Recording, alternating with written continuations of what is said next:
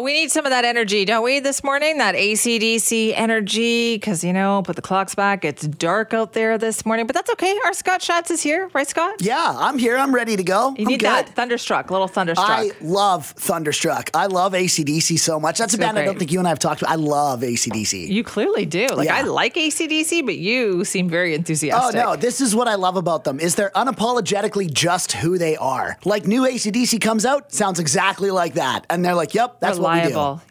That's what we do. Consistency, totally. Reliability. I appreciate that for sure. Now, that's always a great attribute for teams to have too. Sometimes it doesn't quite get there. Oh, man. What a sports weekend, hey? Oh, boy. So we got the BC Lions. Of course, we'll talk to Coach Rick Campbell coming up later this morning. He'll be in a good mood because the Lions won. Yeah. The Canucks won as well. They're on a massive heater. They're in third in the NHL. Third overall. Scott, it's early. I love it. I'm loving it. I hope it stays this way. I just don't want to get too excited because I don't, you know, I don't want to feel that disappointment later. I'll say one more thing and then we'll move on from the Canucks. This is the best start they've had through 11 games in the history of the team. Better than the Sedin years, better than the Pavel Bure, Trevor Linden years, better than the Marcus Naslund, I want to say Tyler Bertuzzi, but Todd Bertuzzi. Yes. Not Tyler Bertuzzi. He's Tyler Bertuzzi. West Coast Express years. Yes. So, better than that. Okay. All right. Best start they've ever had. I just, dial it back is all I'm saying. Just saying. You don't know. There's reason to be excited now. We might not have that reason in 3 months. So let's be excited. It lurks around the corner. Yeah. I'm very enthusiastic about that. But right now we want to talk about the Vancouver Whitecaps because first off, great season, Whitecaps. They did a great job.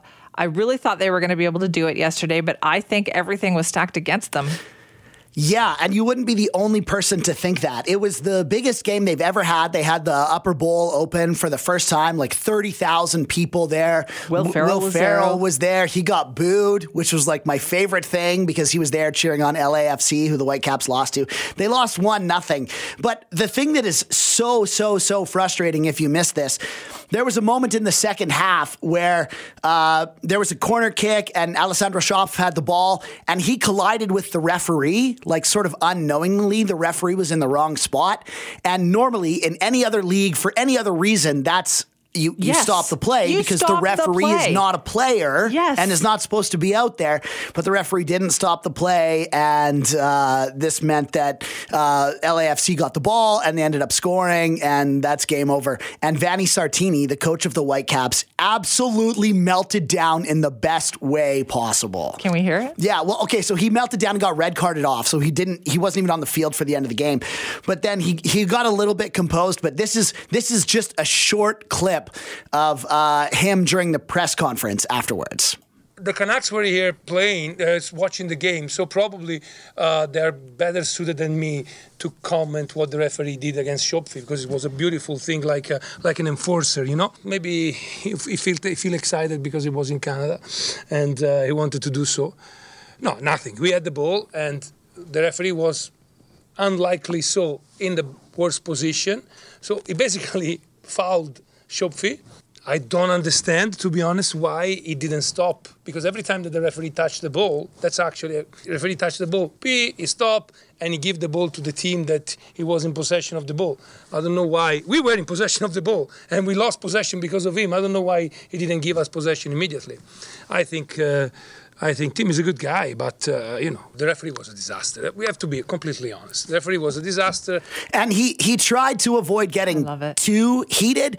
And, of course, the reporters in the room are trying not to make this the only thing they're talking about. But he came back to it several times and was just like, it was completely taken away from us. And he also, I love this. I love Vanni. He said, guys, to the reporters, no questions to the players about the reffing. All of the fines are mine. Because he knows he's going to be fined but he was willing to do that. Of course. But also, it wasn't just one example. He had several examples where he felt things had gone wrong. And it's really hard to argue with any of the examples that he presented. No, totally. And you could tell. There were moments where he had to stop and take a drink of water. He was like, put his hands over his face because he was so frustrated. Like, in the moment, he ran on the field. And the players, surrounded the referee and stuff. He cares about the team. It sucks what happened, but I love him. He is what this city needs in a coach. This is the thing that galvanizes people. Everyone's going to rally around him. I think that this is that that match was the biggest match so far. And like, the fans were deeply, deeply into it. And and they were booing and they were unhappy. But that, I think that also shows you how passionate Whitecaps fans are. And that bodes well for next year. That's exactly it. Right? This is like that, you know? The only thing that I don't like about it is, doesn't it just feel like, you know, the white towel? Remember the Canucks with the white towel? That. It's like, why don't we ever catch a break in this city? I don't know. It's just so frustrating. It was definitely frustrating on that level. And I could see why Vanni Sartini was frustrated. I don't blame him at all. And he knows, like, he was prepared. He was like, I'm going to get fined for this. This is how it's going to go. Oh, of course. But honestly, he made excellent points there. If you watch that game, you can see he was in the right. He's like going to the mat for his team and his city. His team will love him even more. The city will love him even more. Yeah. Thank you for that, Scott. It was true. Vancouver Whitecaps, great season. Not great outcome in the playoffs, right? But there is, of course, always next year. We'll talk more sports this morning because Coach Rick Campbell from the BC Lions is joining us. Their season's not over. They're going to the Western Conference Finals, so yay Lions. There's more to come on that.